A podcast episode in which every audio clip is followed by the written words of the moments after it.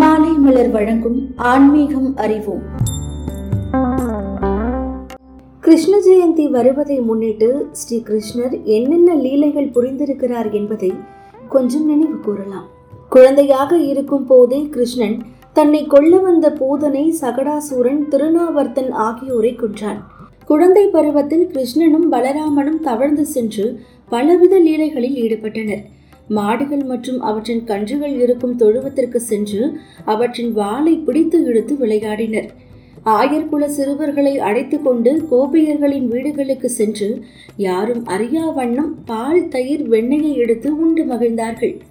கோகுலத்து பெண்கள் ஸ்ரீ கிருஷ்ணரை பிடிக்க முயற்சித்தும் முடியவில்லை.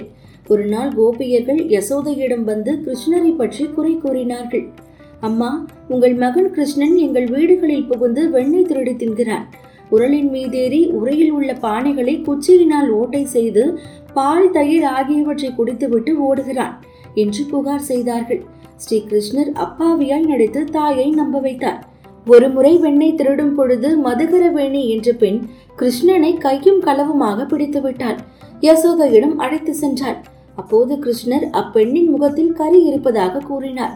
தான் துடைத்து விடுவதாக கூறினார். அதை கேட்ட மதுகரவேணி குனிந்து நின்றாள். உடனே தன் கையில் இருந்த வெண்ணையை அவளது கையிலும் வாயிலும் தடவி விட்டு தன் தாயான யசோதையை அழைத்தான்.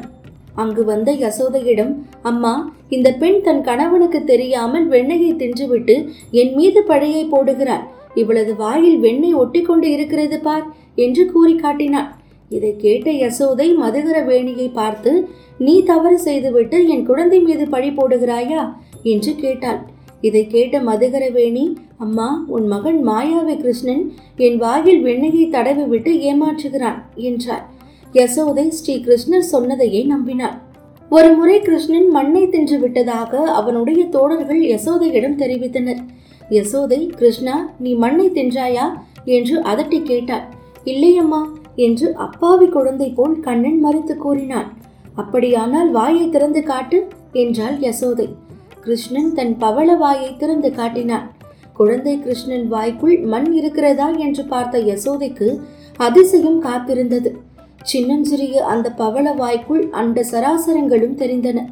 அஷ்டத்திக்கு பாலகர்கள் சூரியன் சந்திரன் நட்சத்திரங்கள் நவகிரகங்கள் தீவுகள் அஷ்ட நாகங்கள் தேவர்கள் மூவர்கள் முனிவர்கள் சித்தர்கள் மாட மாளிகைகள் கூட கோபுரங்கள் உட்பட உலகில் உள்ள அனைத்தும் தெரிந்தன.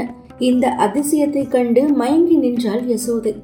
பின் தனது மாயையால் இந்த நிகழ்ச்சியை யசோதையின் நினைப்பிலிருந்து நீங்கிடுமாறு செய்தான் கிருஷ்ணன். இது போன்று பால பருவத்தில் பல லீலைகளை கிருஷ்ணன் நிகழ்த்தி காட்டினார். தொடர்ந்து இணைந்திருங்கள். இது மாலை மலர் வழங்கும் ஆன்மீகம் அறிவோம்.